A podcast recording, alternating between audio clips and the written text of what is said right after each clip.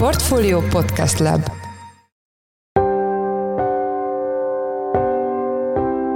Mindenkit üdvözlünk, ez a Portfolio Checklist november 29-én szerdán. A mai műsor rendhagyó, mivel a Portfolio Szektor konferenciára kitelepült stúdiónkból jelentkezünk Siófokról. Az adás első részében egyebek mellett arról lesz szó, hogy a Nemzeti Agrárgazdasági Kamara alapít egy követeléskezelési társaságot, ami a mezőgazdasági termelők helyett érvényesít majd kártérítési igényeket vadgazdálkodási szereplőkkel szemben. A tét hatalmas, a gazdák által elszenvedett, de meg nem térített kár összege évi 18 milliárd forint is lehet. 21 milliárd forintos kárt okoznak a nagyvadak egy évben a magyar gazdálkodóknak, erdő és mezőgazdálkodóknak. Ezzel szemben a térített vadkárnak a mértéke mindössze 3 milliárd forint. Tehát 18 milliárd forinttal évente a mező és erdőgazdálkodás az finanszírozza a vadászatot. A témával kapcsolatban itt lesz velünk Györfi Balázs, a Nemzeti Agrárgazdasági Kamara elnöke, országgyűlési képviselő. A műsor második részében is maradunk az agráriumnál.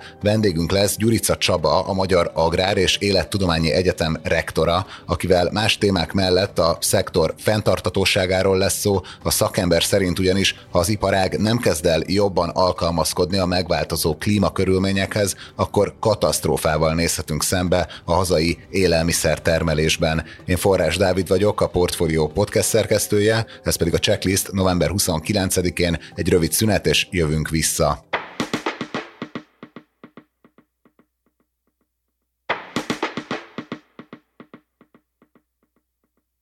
A következő interjút Brown Müller Lajos kollégánk, az agrárszektor főszerkesztője készítette.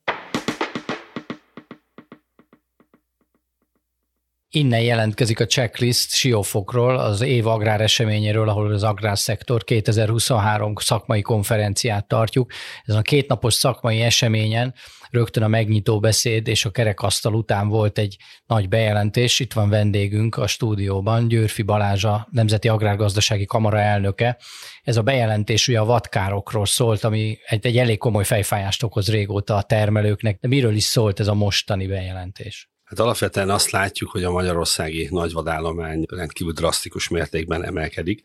Az elmúlt 60 év adatait nézzük, akkor azt látjuk, hogy a teríték adatok, tehát a vadászok által lelőtt vadaknak a száma az meg 17 szereződött, és emellett folyamatosan emelkedik a vadlétszám. Tehát azt lehet mondani, hogy Magyarországon olyan szinten van már a nagyvadállomány, ami egészen extrémnek mondható.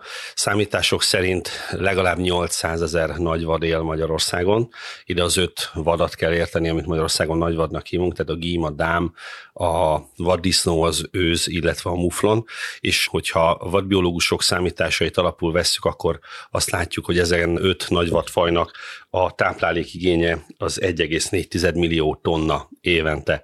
Most azt feltételezzük, hogy ennek mindössze a fele az, ami mező- és erdőgazdaságban vadkárként keletkezik. Ez egyébként egy nagyon óvatos becslés, és figyelembe vesszük azt, hogy a, a vadak azok szemes, szálas és lédus takarmányt egyaránt fogyasztanak, akkor azt kapjuk, hogy nagyságrendileg egy 21 milliárd forintos kárt okoznak a nagyvadak egy évben a magyar gazdálkodóknak, erdő- és mezőgazdálkodóknak ezzel szemben a térített vadkárnak a mértéke mindössze 3 milliárd forint, tehát 18 milliárd forinttal évente a mező- és erdőgazdálkodás az finanszírozza a vadászatot, és úgy gondoljuk, hogy alapvetően ez egy erőfölényből eredő probléma, és úgy gondoljuk, hogy nekünk, mint egy agrárköztestületnek itt szerepünk van, és lépnünk kell, ezért úgy döntöttünk, hogy alapítunk egy céget, amelyik hívjuk egy követeléskezelőnek, ami meg fogja vásárolni a gazdálkodóknak a jogos vadkár követelését a vadgazdálkodókkal szemben, és mi valamilyen likviditást megőrző előzetes pénzt adnánk a gazdálkodóknak, hogy átvészeljék ezt a helyzetet, és mi egy profi jogász csapattal, nagyon komoly szakmai háttérrel érvényesítjük mindenkinek a jogos, és a jogost azt hat húzzam alá, jogos vadkárát bíróságon. Ez azt gondoljuk, hogy egy erő átrendeződést fog eredményezni. Ezt a sok kis gazdálkodó nem nagyon mert, vagy nem nagyon akart konfrontálódni a társadalmilag, gazdaságilag erős vadásztársasági képviselőkkel. Mi itt fel fogjuk venni a plépofát, elnézést a kifejezésért, és mindenféle válogatás nélkül a bíróságon érvényesíthető vadkát azt érvényesíteni fogjuk. Az a célunk, hogy a vadászati jogosultak érzékeljék, hogy az általuk tartott nagy vadállomány mekkora kárt okoz, és ennek fényében gondolják újra, hogy valóban kell-e ekkora nagy vadállományt Magyarországon tartani azzal is számolunk, hogy valószínűleg nem minden per fog nálunk kikötni, vagy nem mindenből lesz per, hisz a vadászati jogosultak reményeink szerint elkezdik komolyabban venni a gazdálkodóknak a vadkár követelését, és megpróbálnak velük megegyezni, gondolván arra, hogy ne az agrárkamarának a jogi szakértői csapatával és azzal az anyagi háttérrel kelljen megküzdeniük, amivel a köztestület rendelkezik. Így jó esélyünk van arra, hogy a gazdálkodóknak az érdekérvényesítő képessége mindenféle egyéb dolog nélkül, egyszerűen ezen bejelentésnél fogva érdemben javulni fog, de ha mégis eljut hozzánk, megvásárolunk egy követelést, akkor mi azt minden lehetséges eszközzel meg fogjuk próbálni érvényesíteni, és amennyiben megnyertük a pert a gazdálkodónak, miután levontuk abból a a per kapcsán keletkezett költségeinket. Természetesen a gazdálkodóknak mi ezt oda is fogjuk adni.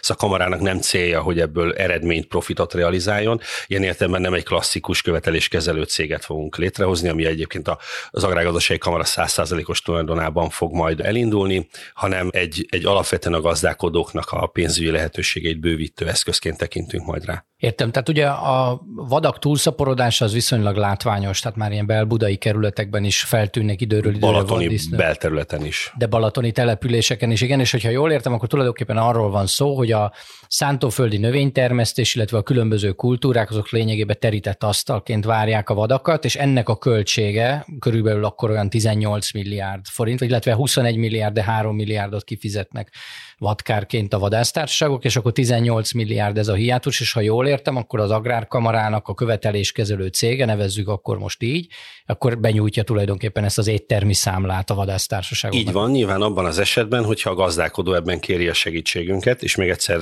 nem győzöm hangsúlyozni, a jogos vadkár követeléseket fogjuk érvényesíteni, tehát a butaságon alapuló eszetlenséget azt nem fogjuk tudni ezzel kezelni, de értelmszerűen jó reménység szerint a gazdálkodóknak a, az érdekérvényesítő képessége ezen bejelentéstől önmagában javulni fog. Egyébként gondoljuk meg az ország területének a 22-24 százaléka, ami erdővel borított. Alapvetően a gím, a dám és a vaddisznó ezen a területen kellene, hogy legyen. És ez vadbiológiai tény megállapítás. Ennek ellenére Magyarországnak 80-90 százalékán a gímadám és a vaddisznó előfordul. Tehát egy, szánt, egy alföldi térségben nehéz elképzelni, hogy mezőgazdasági vagy kertészeti kultúrán kívül mi mást tudna fogyasztani a vad, már pedig ott van és megjelenik. Tehát az, hogy a táplálék igénynek az általunk feltételezett 50 százalékát gondoljuk vadkárnak, ez egy, ez egy nagyon kedvező feltételezés a vadászárságok irányába. Tehát akár ez magasabb is lehet, és a nagy vadállomány is egyébként magasabb is lehet, mint ez az így számolt 800 ezer darab. Úgyhogy ez, a, ez az összeg, ez azt gondoljuk, hogy minimum értékként fogható fel inkább, mint egy maximum érték. Mit kell tenniük a termelőknek? Milyen menetrend szerint fog elindulni ez az új cég, ez az új követeléskezelő? Tehát nagyjából mikortól élhet akkor ennek a gyakorlata, és mi az, mi az amit a termelők tehetnek ez ügyben? Múlt héten beszéltünk elnökségülésen erről, és az elnökség minden tagja abszolút pozitívan fogadta ezt a, az elképzelést. Ennek fényében tudtam én ma kiállni a széles nyilvánosság elé ezzel az ötlettel. A cégalapítás zajlik, technikai részleteket egyelőre nem tudunk, az elköteleződésünk az egyértelmű.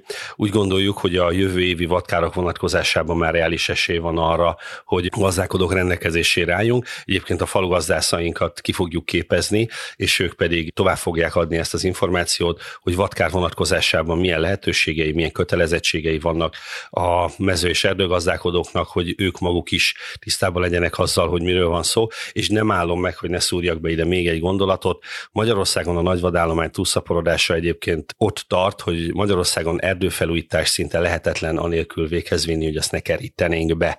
Ez egyébként biológiailag egyértelműen mutatja, hogy ez egy abszurdum, ami történik, és ebbe a 17 milliárd forintba a kerítésépítésnek a költsége nincsen ami szintén horribilis összeg lehet. Értem, mit fognak várhatóan lépni erre a, a vadgazdálkodásnak a szereplői, tehát magyarul a vadásztársaságok? Ilyenkor ugye két eset lehetséges, azt gondolom. Az egyik az az, hogy akkor fogalmazunk így, hogy fizetnek, mint a katonatiszt, a másik meg az, hogy elkezdik ritkítani ezt a vadállományt. Mire lehet számítani? Nekem bármelyik megfelel Én mezőgazdasági termelőként nagyon szívesen eladom lábon is a kukoricámat a vaddisznóknak, hogyha azt kifizetik, még ezzel a szállítási és a szárítási költséget is megspórolom, de az is egy megoldás, hogy olyan mértékre csökkentik a nagyvadállományt, ami kezelhető, és aminek a vadkár következményeit a vadászatra jogosultak képesek kifizetni.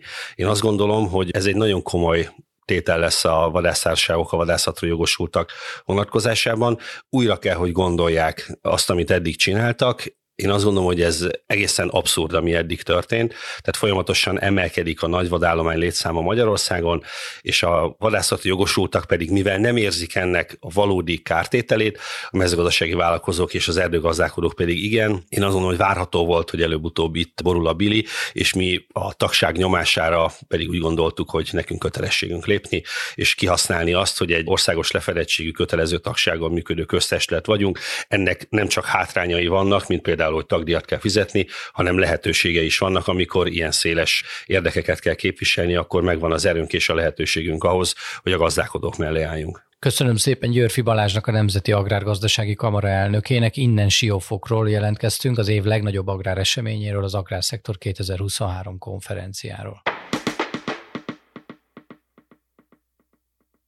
Itt vagyunk a Portfolio Agrárszektor konferencián Siófokon, és itt van velünk kitelepült podcast stúdiónkban Gyurica Csaba, a Magyar Agrár és Élettudományi Egyetem rektora. Jó napot kívánok, köszönjük, hogy elfogadta a felkérésünket. Jó napot kívánok, örülök, hogy itt lehetek, és üdvözlöm a hallgatókat. Ugye szeptember végén elég nagy port kavart egy interjúja, amit a 24.hu-nak adott. Itt egyebek mellett arról beszélt, hogy ha a mezőgazdaság nem siet alkalmazkodni a megváltozó feltételekhez, amit ön szerint jelenleg nem siet, akkor egész egész egyszerűen nem lesz mit ennünk. Mik azok a jelek, amik erre utalnak, hogy ekkora lehet a baj a magyar mezőgazdaság fenntarthatóságával kapcsolatban? Évek óta nagyon sok problémát lehet látni, sőt, azt mondom évtizedek óta, de a problémák felerősödtek, és ebben nagyon nagy szerepet játszik az, hogy a, a klímaváltozás ránk törte az ajtót. És a 2022-es év egy vízválasztó volt ezen a területen, hiszen olyan súlyos károk keletkeztek az agráriumban, ahol gyakorlatilag az Alföld teljes területe elpusztult mezőgazdasági szempontból. És ez az időjárás megváltozása mellett egyértelműen visszavezethető arra a földhasználati, növénytermesztési stratégiára, rendszerre is, amit, amit hosszú évek óta alkalmazunk, és amelyben nem alkalmazkodunk azokhoz a megváltozó feltételekhez, körülményekhez, amely szükségessé tenné azt, lehetővé tenni azt, hogy biztonsággal tudjunk élelmiszert, élelmiszer alapanyagokat termelni. Én ezért tartottam fontosnak azt, hogy fölhívjam a figyelmet arra, hogy így nem mehet tovább, változtatni kell. Ebben nyilvánvaló a, a, szántás maga egy, egy szimbolikus eljárás, egy szimbolikus rendszer, és a tavalyi év után sajnos azt lehetett látni, hogy még mindig nem tanultunk a problémákból, ugyanazokat a hibákat újra elkövetjük, és ennek az lesz a következménye, hogy újra súlyos árat kell fizetnünk azért, 100 milliárdokat, ezer milliárdokban kifejezve, mert nem alkalmazkodunk a megváltozó klímafeltételekhez, nem változtatunk, nem alkalmazkodunk a, a termőtalaj állapotához. Mi a gond a szántással? A szántással alapvetően az a probléma, hogy először is azzal van gond, hogyha nem jól végezzük, hogyha rosszul végezzük, rossz időpontban végezzük, nem munkáljuk el a felszínét. A legdurvább, legdrasztikusabb beavatkozás a talaj állapotába.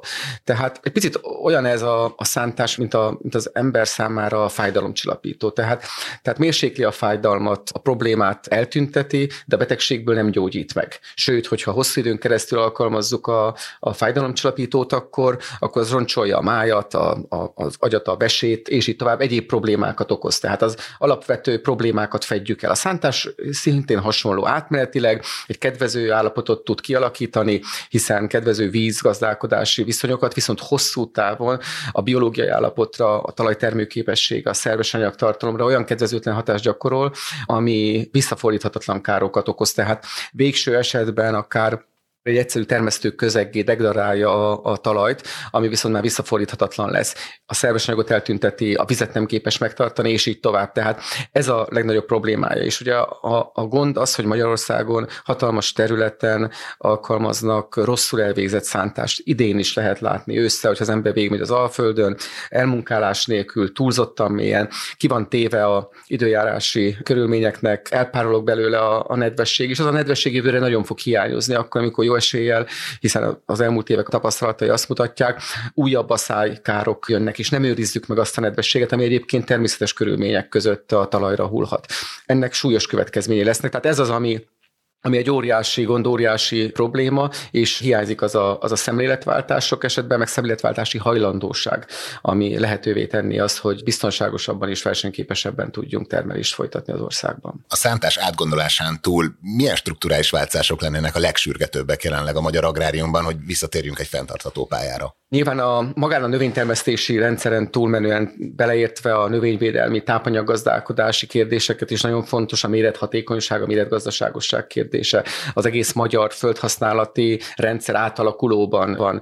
De nem csak Magyarországon, hanem ez globálisan is érvényes, hogy, hogy egyre erőteljesebben a koncentráció irányába mutat a mezőgazdaság. Ami ha belegondolunk abba, hogy, hogy a digitalizáció, az űrtechnológia, meg a robotizáció megjelenésével a méretgazdaságosság alsó határa folyamatosan növekszik. Ez egy teljesen természetes folyamat, ezzel nem szabad, nem kell szembe menni, ezt, ehhez alkalmazkodni kell. Világszerte ez zajlik. Ez az egyik dolog. A másik pedig azt is látni kell, és, és ebben is Magyarország azért egy elég jelentős lemaradásban van, az pedig a gazda szövetkezés, gazda együttműködés. Szándékosan nem szövetkezetekről beszélek, mert ahhoz társul egy negatív asszociáció meg érzet, de, de ma már piacon megjelenni, különösen kisország számára elképzelhetetlen együttműködés, összefogás nélkül. Ezen a területen is hatalmas lemaradásban vagyunk, elkerülhetetlen, hogy lépjünk előre. Ezek mind olyan folyamatok, meg, meg olyan kérdések, amelyek nem választhatók külön magától a technológiától, magától a termelési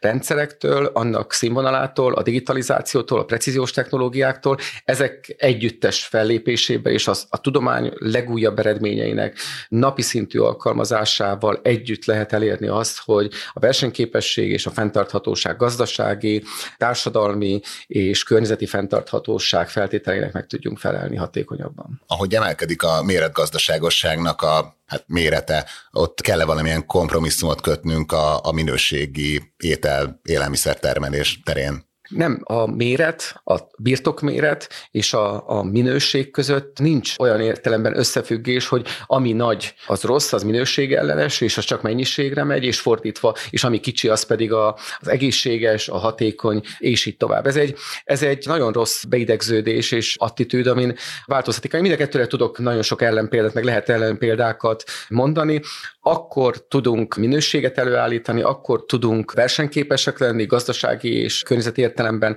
Egyaránt, hogyha azokat a legkorszerűbb módszereket, technológiákat alkalmazzuk, a leghatékonyabban próbáljuk alkalmazni, mert azt kell látni, hogy, hogy nem csak Magyarország, egész Európában, de az egész világon egy elképesztő verseny van a mezőgazdaságban, és egy olyan roham léptékű előrehaladás és fejlődés, amivel ha valaki nem tart lépést, akkor lemarad, és hogyha lemarad, akkor, akkor óhatatlan váratlanul kiesik a szereplők közül. Sajnos ugye itt az időkeretünk az megakadályoz minket abban, hogy mélyebben belemenjünk ezekbe a témákba. Egy kérdésem maradt, mit kockáztatunk? Mi lesz, hogyha semmit nem változtat a mezőgazdaság? Milyen jövő vár? Nagyon súlyos árat fogunk fizetni érte. Tehát, hogyha az a folyamat megmarad, ami, ami most érzékelhető, és aminek még egyszer mondom, tavaly már a bőrünkön érzékelhettük, hogy, hogy nem csak a tudósoknak a jajveszékelése, meg szenzációkeresése áll a háttérben.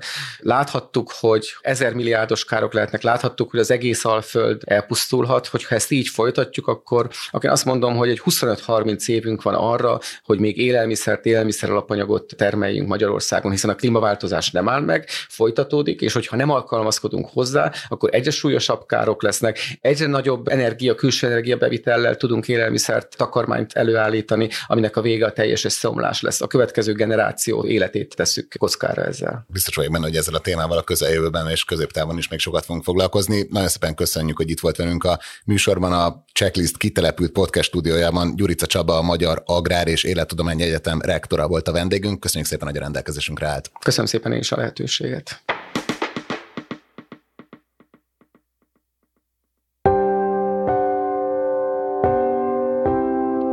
Ez volt már a Checklist, a Portfolio munkanapokon megjelenő podcastje, ami ma rendhagyóan a Portfolio Agrárszektor 2023 konferenciáról jelentkezett a Siófoki Azur Hotelből. A szakmai rendezvény holnap, tehát csütörtökön is folytatódik, lapunk agrár tematikai rendezvényeit pedig bővítjük jövőre. Tavasszal az Agrárium, az Agrofood és az Agrofuture konferenciákon is várjuk majd a szakma képviselőit. Ezekre a rendezvényekre még extra early bird jegyek érhetők el a portfolio.hu per rendezvény oldalon. A mai adás elkészítésében részt vett Bánhidi Bálint, Braun Müller Lajos és Gombkötő Emma, a szerkesztő pedig én Forrás Dávid voltam. Új adással holnap, azaz csütörtökön jelentkezünk, addig is minden jót kívánunk, sziasztok!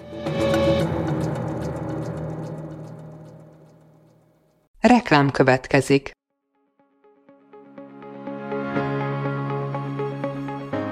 Braun Müller Lajos vagyok, az agrárszektor főszerkesztője. Májusban két tematikus konferenciát is rendezünk Kecskeméten az agrofood szektor szereplőinek. A május 22-én tartandó Portfolio Agrofood 2024 konferencia az élelmiszeripari vállalkozások, beszállítóik, a szolgáltató cégek és a kereskedők számára nyújt egyedi betekintést az aktuális trendekbe. A május 23-án megrendezendő Agrofuture konferencia pedig egyedülálló módon tematikus formában foglalja össze a hazai agrárgazdaság fenntarthatósági követelményeit és innovációs lehetőségeit.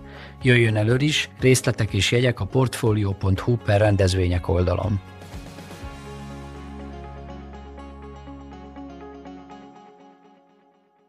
Reklámot hallottak.